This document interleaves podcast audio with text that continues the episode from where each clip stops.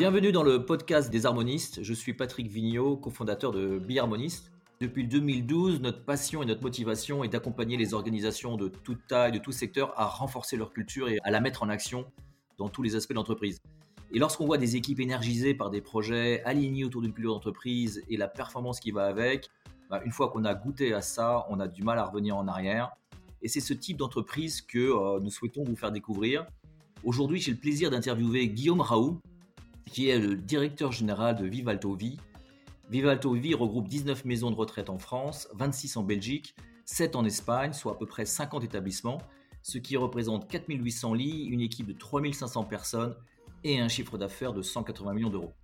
Alors nous sommes en pleine crise sanitaire du Covid, des entreprises sont durement impactées, d'autres sont en pleine action, c'est le cas de Vivalto Vie. Ce qui m'a particulièrement interpellé, c'est le fait que cette entreprise a beaucoup investi sur sa culture d'entreprise depuis longtemps, et vous allez voir à quel point cela paye aujourd'hui en pleine crise.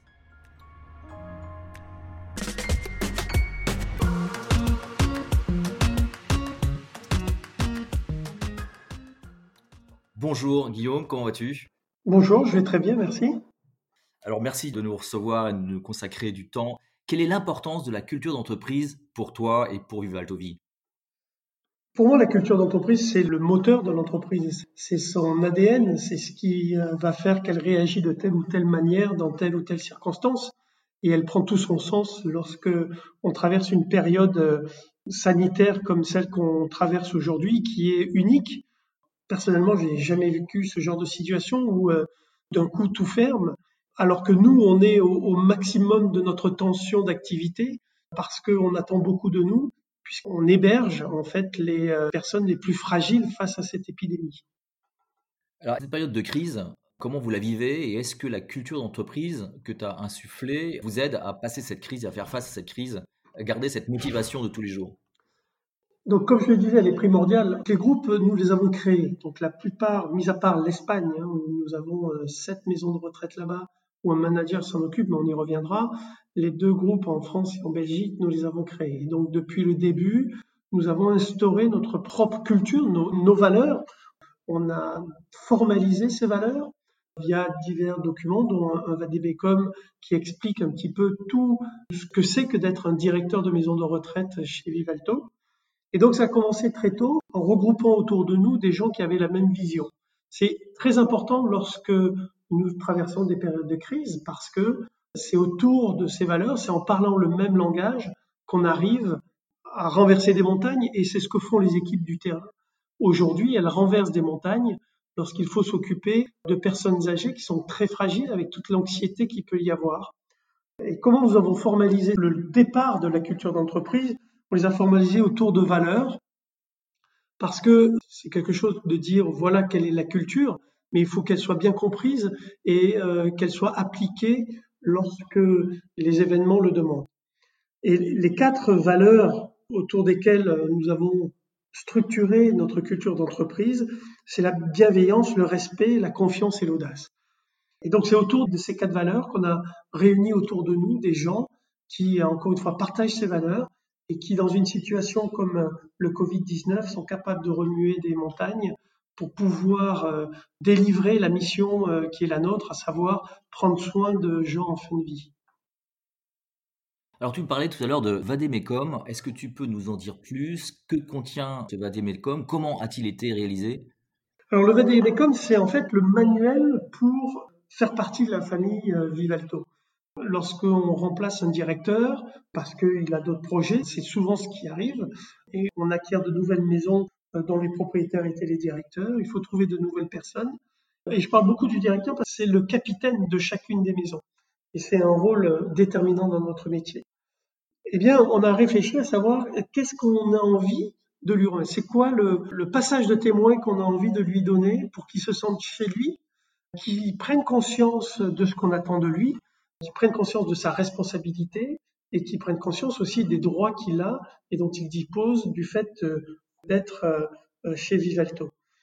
Et donc, ce qu'on a imaginé, c'est un vademecum, donc c'est la Bible de Vivalto, mais qui a été rédigée par les directeurs eux-mêmes. C'est eux qui ont expliqué l'histoire de Vivalto, ce sont eux qui ont mis en place euh, toutes les procédures autour duquel le directeur va évoluer. Et donc, le VADEMECOM fixe le cadre dans lequel le directeur va pouvoir évoluer et lui-même prendre ses propres décisions, prendre ses propres initiatives pour pouvoir, encore une fois, mener la mission qui lui est confiée, la prise en charge du résident en fin de vie, dans les meilleures conditions. Donc c'est très important hein, que ce soit les directeurs qui l'ont créé et ce sont les directeurs qui le font évoluer, qui le font vivre. Je suis convaincu qu'après la période Covid-19, eh bien, il va falloir mettre à jour ce VADEMECOM pour faire part de notre expérience, pour que les, futures générations de directeurs chez Vivalto bénéficient de tout ce qu'on a pu apprendre pendant cette crise. Les Américains appellent ça le culture code et effectivement, c'est extrêmement important de bien formaliser ces éléments de culture qui vont créer un véritable cadre. Alors, est-ce que ce cadre va permettre de plus responsabiliser les collaborateurs? Je crois que vous êtes une entreprise dans laquelle la responsabilisation est absolument clé chez vous. Exactement, tout part de la base.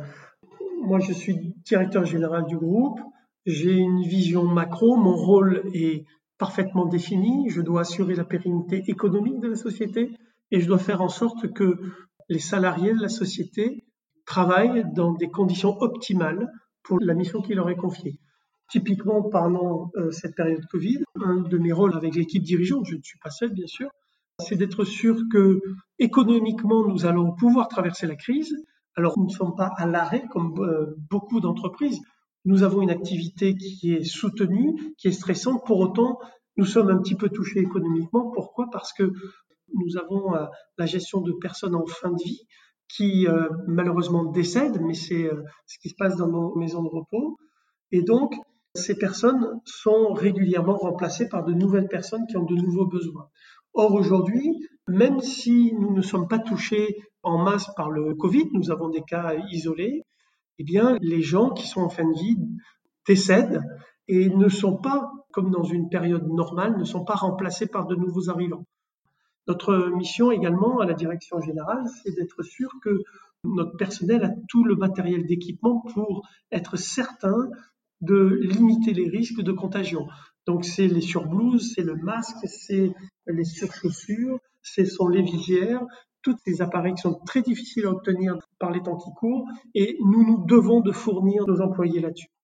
Ensuite, c'est à eux de jouer. Et c'est là où la responsabilisation est très importante. C'est-à-dire qu'une fois que nous, on a assuré ça, c'est à eux sur le terrain à faire en sorte que les résidents ne manquent de rien, qu'ils sont pris en charge dans la dignité qu'ils méritent et de la manière euh, qu'ils méritent, quelles que soient les circonstances, notamment celles du Covid.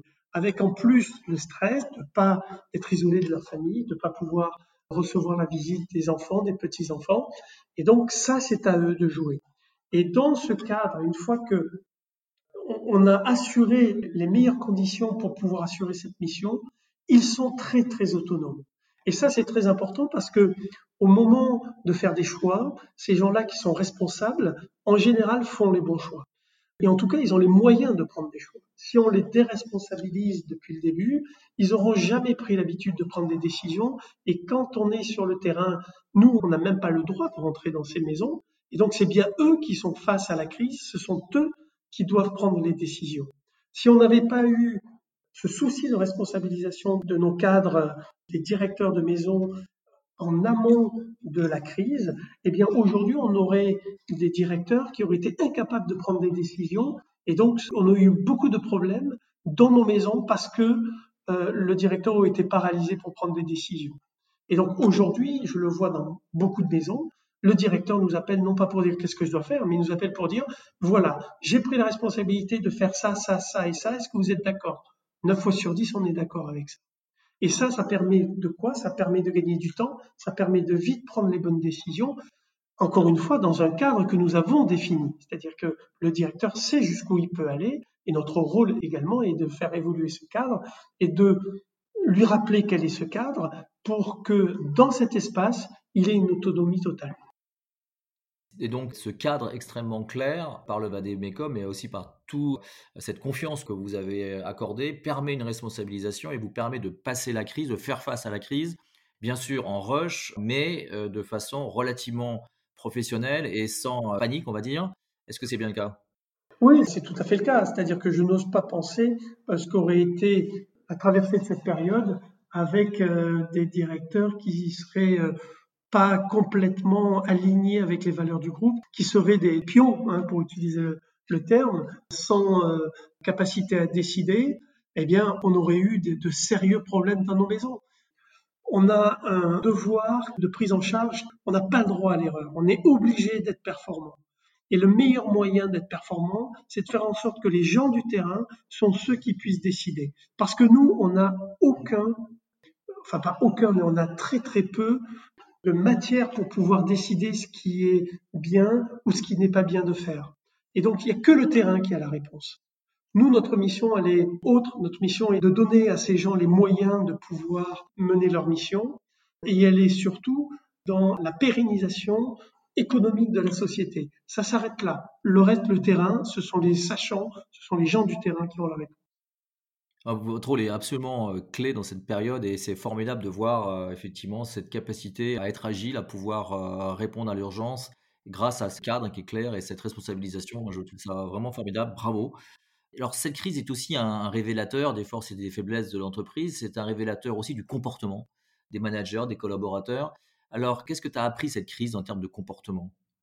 Alors, elle a permis d'identifier des leaders.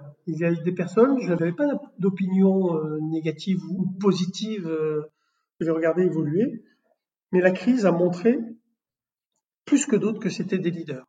Cette capacité, en fait, cette transformation. J'ai eu des directeurs qui, je les sentais investis, mais pas plus que ça. À partir du moment où on est rentré dans la crise, la maison était leur mission, leur priorité. En fait, leur métier prenait du sens dans le cadre de cette crise parce que ils étaient directeurs de maison et ils portaient le flambeau du groupe et c'était leur devoir de faire en sorte qu'on traverse cette période euh, troublée, la tête haute quelque part, et ils étaient garants de ça.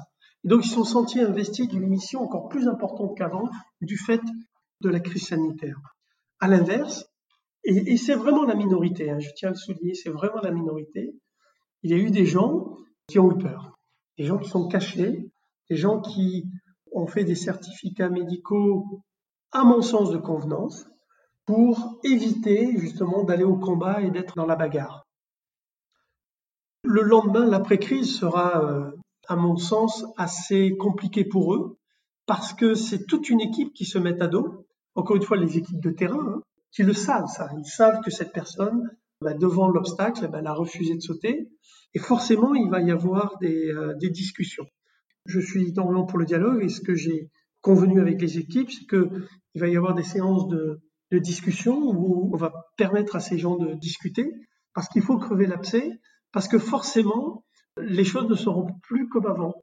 Les choses vont changer. La perception qu'on aura eue de l'autre, qui s'est euh, caché alors que euh, la plupart sont allés au combat, eh bien, soit on arrive à lever le malentendu, parce que tout le monde a le droit d'avoir peur. On peut avoir peur face à un événement. On peut mal réagir face à un événement, mais il faut laisser à la personne la possibilité euh, de s'expliquer là-dessus. Alors cette crise est un révélateur des comportements, révélateur de la culture d'entreprise. Est-ce que cette crise a aussi révélé des comportements exceptionnels, a mis au grand jour des comportements hein, qui t'ont étonné? Alors, étonné, non.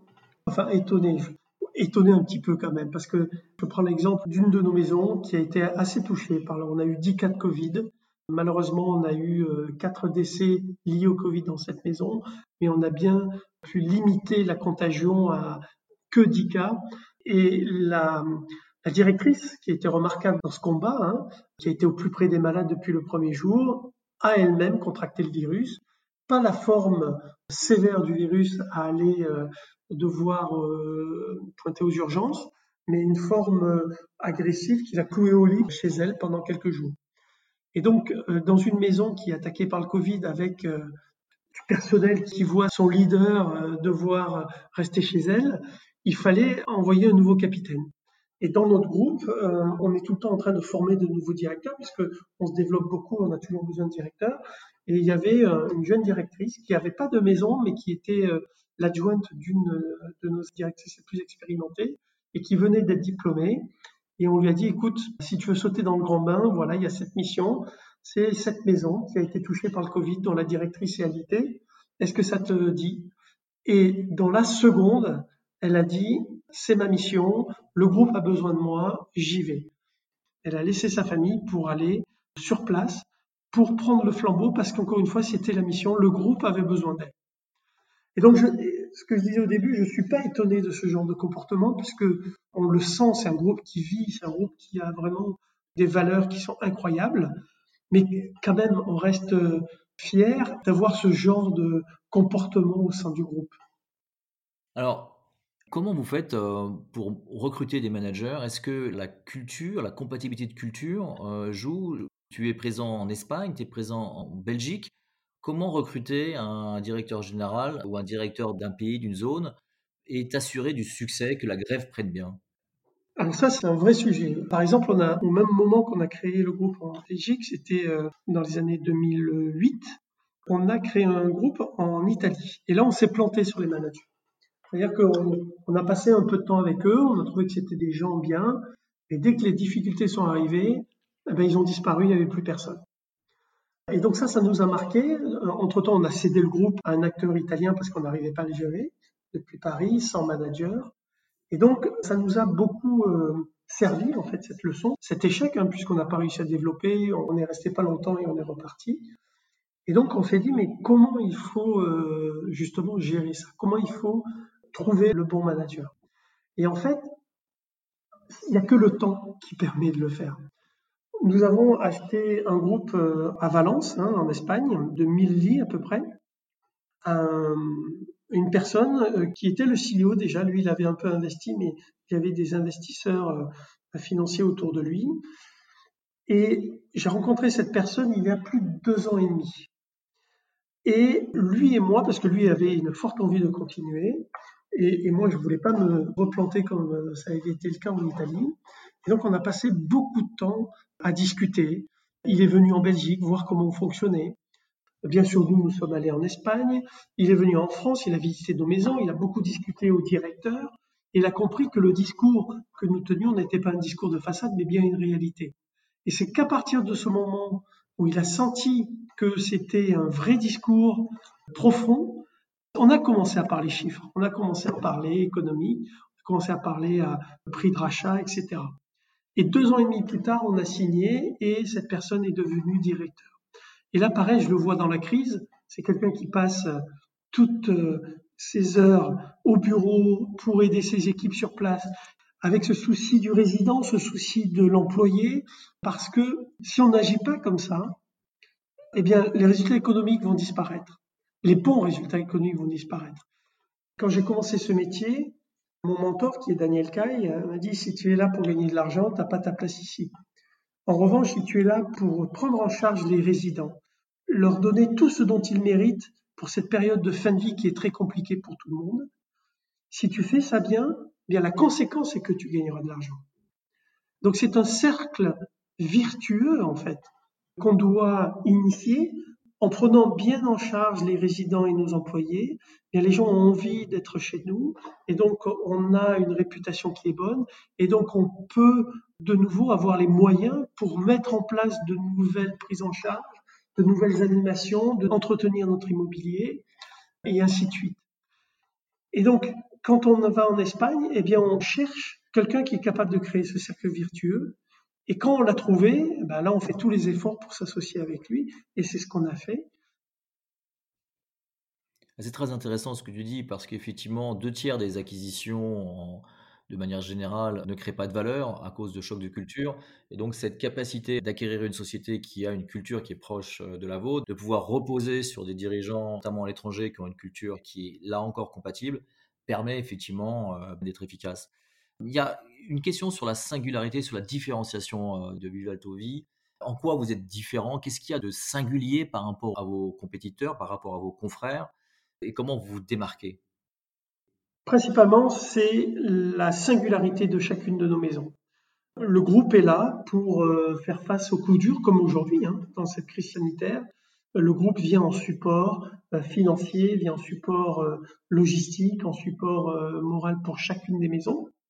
Mais chaque maison doit être indépendante. Et c'est ce que je dis à chaque fois que nous reprenons une maison, c'est que la maison qu'on acquiert fait partie maintenant d'un groupe et cette maison doit garder son ADN, elle doit être indépendante, elle doit être capable de subvenir à ses besoins, être capable d'entretenir son immobilier, être capable d'avoir sa propre gestion, parce qu'encore une fois, chaque région est particulière.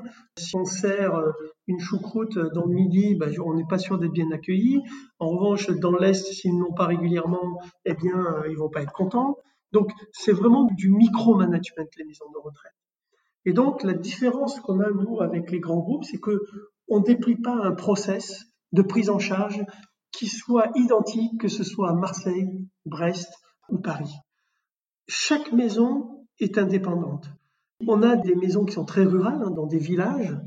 Très souvent, le maire de la ville ou du village dans lequel nous sommes ne sait pas que la maison appartient à un groupe. Et ça, c'est notre fierté, parce que on va pas chez Vialto, mais on va à la maison euh, au temps des cerises, on va au Lila, on va euh, à Kéops, etc., etc. Donc ça, c'est ce qui nous différencie le plus des autres personnes, et c'est ce qui fait la fierté de chaque directeur. Chaque directeur est à la tête d'une maison qui est complètement indépendante. Notre vadémécum, c'est pas un manuel de procédure qui doit être décuplé. Ce sont des pistes on lance des pistes, on lance des pistes de réflexion. Encore une fois, on crée le cadre. Le directeur évolue dans un cadre très large. Chez nos concurrents, le cadre est beaucoup plus restreint et la responsabilité du directeur est beaucoup moindre. Encore une fois, dans la période qu'on traverse aujourd'hui, je suis très content que chaque directeur ait énormément de responsabilités parce qu'il est capable de prendre des décisions rapidement et des questions qui sont très très importantes de prendre rapidement par rapport à la crise que nous vivons. Voilà la différence principale avec nos principaux concurrents. Donc en termes de culture, vous avez vraiment respecté la culture de chacune des maisons. Il y a, j'imagine, une culture chapeau qui est celle de la holding avec les valeurs que tu as énoncées, mais il y a des sous-cultures en quelque sorte dans chacune des maisons qui permet à chaque maison de garder son âme et de garder son, agilité. Tu viens aussi du sport, du haut niveau. Je crois que tu as été un tennisman euh, euh, accompli. Quel est le lien entre euh, cette expérience de sportif de haut niveau et le management? Est-ce que ça t'aide dans ces périodes de difficulté, dans des périodes où quelquefois les choses ne vont pas aussi bien que cela? Voilà, est-ce que tu peux nous parler un peu de ça? Ça m'aide tous les jours. en fait, ce que je suis aujourd'hui, c'est ce que je suis depuis que je suis né, bien entendu. J'ai eu la chance de jouer la Coupe Davis, j'ai eu euh, l'honneur de la gagner, et je sais quels sont euh, tous les ressorts liés à la performance. Dans une équipe, lorsque il y a des laissés pour compte, on va dans le mur. Parce qu'un jour ou l'autre, quand ça va mal, eh bien, le laisser pour compte, il va euh, faire que le, le groupe est faible. Et donc, pour affronter euh, les épreuves, la compétition, euh, je considère, je suis très compétitif, donc pour moi, ce coronavirus, on est dans une compétition contre lui. Il va falloir renverser ça tous les ressorts de la performance, de la gestion d'équipe, que ce soit dans le sport ou dans l'entreprise, ce sont exactement les mêmes. Ce que m'a appris le sport, c'est que on ne peut pas focaliser sur des choses qu'on ne contrôle pas. Et c'est souvent ce que je dis à mes équipes. On ne va pas perdre notre énergie à se lamenter sur un taux de remplissage qui baisse alors que on ne maîtrise pas ça. C'est-à-dire qu'aujourd'hui, il y a une législation qui nous interdit de faire entrer des gens. Il y a la récurrence de notre métier qui fait que, eh bien, il y a des personnes qui décèdent et donc qui partent de nos maisons. Bah ce sont des maths. Hein. Il y a des gens qui partent et personne rentre. Mais forcément, notre taux de remplissage baisse. Mais on ne peut rien faire contre ça. Ce qu'on peut faire, c'est se préparer au jour où on pourra de nouveau faire entrer des gens dans nos résidences. Mais aujourd'hui, on ne peut pas perdre du temps et de l'énergie sur un problème qu'on ne maîtrise pas. Donc ça, c'est typique du sport. C'est-à-dire que j'ai été un meilleur joueur de tennis aussi j'ai compris que la victoire n'était pas un objectif. Parce que la victoire, elle ne dépend pas que de moi. Si je joue Federer qui est en pleine possession de ses moyens, je n'ai aucune chance de gagner. C'est quoi l'objectif? L'objectif, c'est de faire en sorte que je m'entraîne bien, que je m'alimente bien, que je donne le meilleur de moi-même, pour que je sois capable de donner le meilleur de moi-même. C'est ça mon objectif. Et la conséquence, souvent, ce sera d'avoir des victoires. Mais l'objectif ne peut pas être la victoire. L'objectif, c'est de ne pas vaincre le Covid, parce qu'aujourd'hui, je n'ai pas les armes. Peut-être demain, mais aujourd'hui, je n'ai pas les armes. Mon objectif, c'est de faire en sorte que, avec ce Covid, je vais gérer mes maisons de la meilleure des manières, que je ne vais pas mettre en danger mes employés, que je ne vais pas mettre en danger mes résidents, que je ne vais pas mettre en danger les familles des résidents. Donc se concentrer sur ce qu'on maîtrise, donner le meilleur de soi-même, mais ne pas absolument vouloir vaincre à tout prix. Voilà ce que je retiens. Et une autre phrase aussi qui m'avait particulièrement marqué, que tu as dite, c'est pendant la tempête, on récolte ce qu'on a semé par temps bleu, mais il n'est jamais trop tard pour commencer à labourer. Je crois que tu es un formidable exemple d'entreprise qui a su, je dirais, cultiver une culture, l'insuffler dès le départ, et ce qui te permet de magnifiquement passer cette crise extrêmement challenging. Quel conseil donnerais-tu à un dirigeant qui hésite à investir sur sa culture d'entreprise, qui y croit à moitié? Quel conseil lui donnerais-tu? La première chose, c'est qu'il doit prendre lui-même conscience de l'importance de cette culture d'entreprise.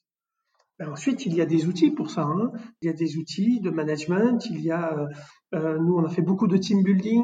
On a souvent euh, donné la parole au directeur dans des circonstances autres que celles du travail, parce que je crois beaucoup à la troisième mi-temps. Encore une fois, j'ai joué la Coupe Davis. L'équipe, on l'a pas construite sur le terrain, on l'a pas construite dans les entraînements, on l'a pas construite dans les échanges pendant les matchs. L'équipe, on l'a construite dans les mises au vert, comme on dit, les préparations, dans les soirées, parfois arrosées, j'ose le dire, dans les moments de vie, en fait, dans les moments qui marquent. Ce qui marque, c'est quand on, on, échange dans des circonstances plus profondes que celles du travail. Alors c'est compliqué parce que beaucoup veulent mettre une distance entre le travail et la vie privée, mais je ne suis pas en train de dire qu'il faut s'immiscer dans la vie privée des gens, mais il faut créer des moments un peu euh, en dehors de toute cette euh, pression professionnelle qui fait que on soude les gens dans ces moments-là. Et euh, nous, on a fait beaucoup, on a fait de la régate sur des voiliers où il y avait un peu de compétition, où le soir, on a fait des soirées sur la plage après ça. Et ces moments-là, partagés avec les équipes, ça vaut tout le management pour moi. Parce que c'est là où on passe les messages, c'est là où on construit. Ensuite, le message qu'on passe, il est celui que l'on veut. Mais ça permet de revenir aux valeurs dont je parlais au début, la bienveillance, le respect. Lorsqu'on arrive à se réunir dans cet état de bienveillance et de respect, on crée la confiance. Et quand, encore une fois, on a confiance, on devient euh, perméable euh, au discours ça sert à rien de parler à quelqu'un qui est fermé, parce qu'on n'en tirera rien. On a beau lui dire, sortir le meilleur discours des meilleures écoles, on va aller dans le mur puisque la personne n'est pas ouverte à ça. Et donc, encore une fois, plus que la culture d'entreprise, il faut rendre les gens disponibles à l'écouter. Ça, c'est la première mission.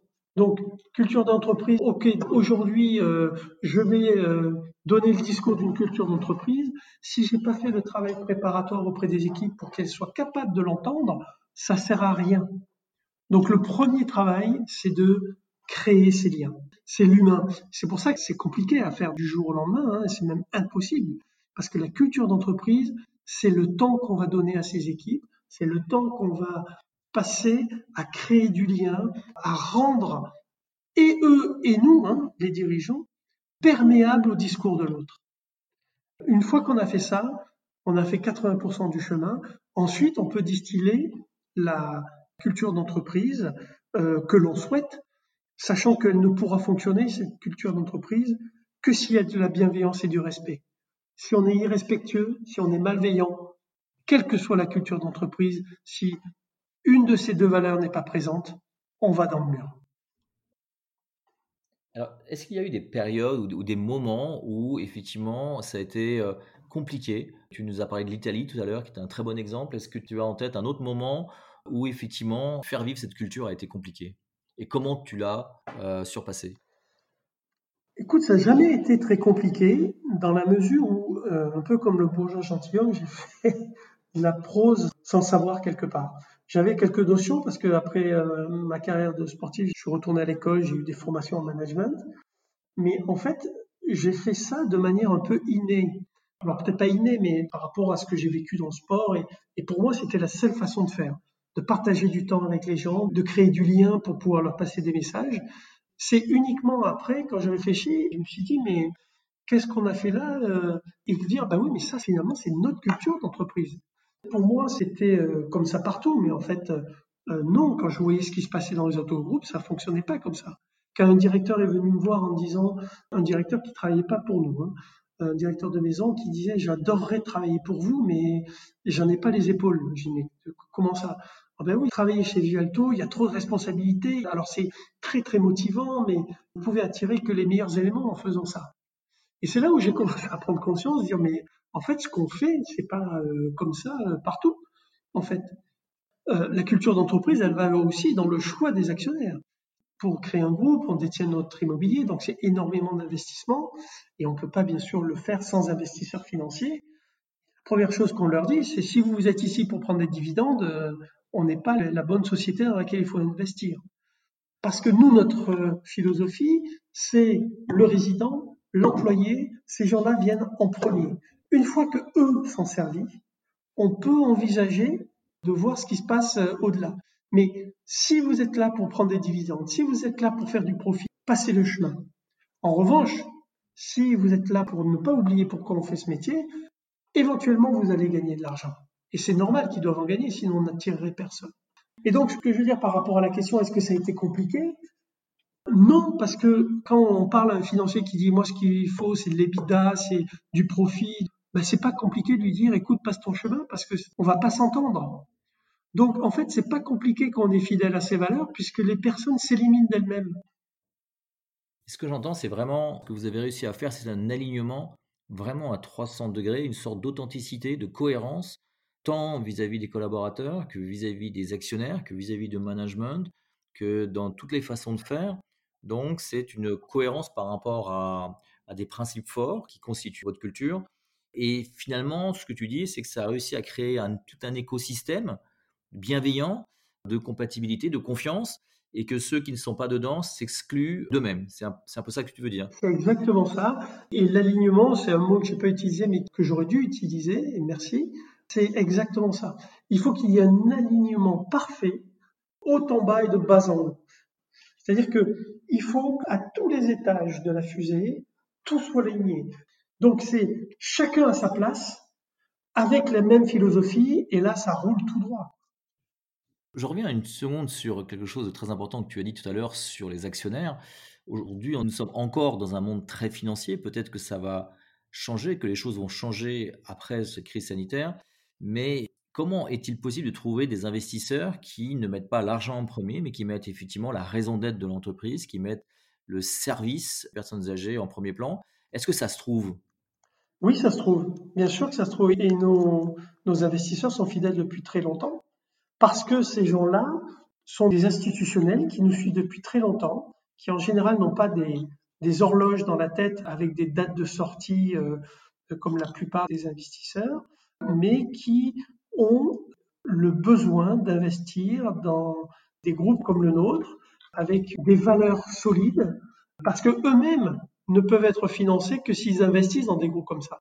Et ça, c'est un peu le cercle virtueux du monde dans lequel on se dirige où il est indispensable d'allier les valeurs, le bien-être des employés, le bien-être pour nous des résidents, avec une équation économique qui fonctionne. Et donc, c'est pour ça que je parle de cercle virtueux. Si une chose ne marche pas, c'est-à-dire que si on n'a pas le bon actionnaire qui va demander plus de profit, eh bien, c'est le grain de sable qui va faire que on va dérailler. Si on n'a pas le bon profil de directeur et que on a des directeurs qui ne prennent pas de décision, personne ne sera capable de les prendre, et donc on va aller dans le mur, etc., etc. Donc aujourd'hui, le monde est en train de changer, et heureusement, on trouve des investisseurs qui ont l'intérêt absolu d'investir dans euh, des entreprises qui sont socialement responsables. Et je prétends que nous en sommes une. Donc euh, tout le monde est content. Et donc j'espère qu'on va venir vers une société qui est plus équilibrée, mais où il faudra quand même beaucoup d'investissements pour pouvoir arriver à nos fins, pour pouvoir assurer la qualité des conditions de travail de nos salariés pour pouvoir continuer à, à assurer la qualité de prise en charge des résidents dans un cadre qu'on veut de plus en plus euh, beau quelque part et de plus en plus sain. Et tout ça doit faire partie d'un équilibre entre capitaux et social et environnement. Et je crois qu'on peut y arriver. J'espère que la crise que nous traversons va permettre d'y arriver plus rapidement que sans cette crise, qu'elle serve au moins à ça, cette crise. Oui, cette crise peut être un vrai déclencheur, un vrai appel d'air. Lorsqu'on voit notamment euh, le succès de l'épargne responsable, des fonds ESG, etc., des fonds à impact, qui vont effectivement donner de l'argent aux investisseurs tels que les tiens, qui vont financer des projets plus vertueux, des projets qui euh, vont mettre l'argent comme une conséquence et non pas comme un objectif à tout prix, sur des projets avec une raison d'être, un impact sociétal. Donc voilà, merci beaucoup euh, pour ton témoignage, merci. Guillaume. Je crois que c'est un, très bon exemple inspirant. Et bonne continuation. On te souhaite vraiment une longue vie à Vivalto pour continuer ce merveilleux chantier que vous menez. Merci beaucoup.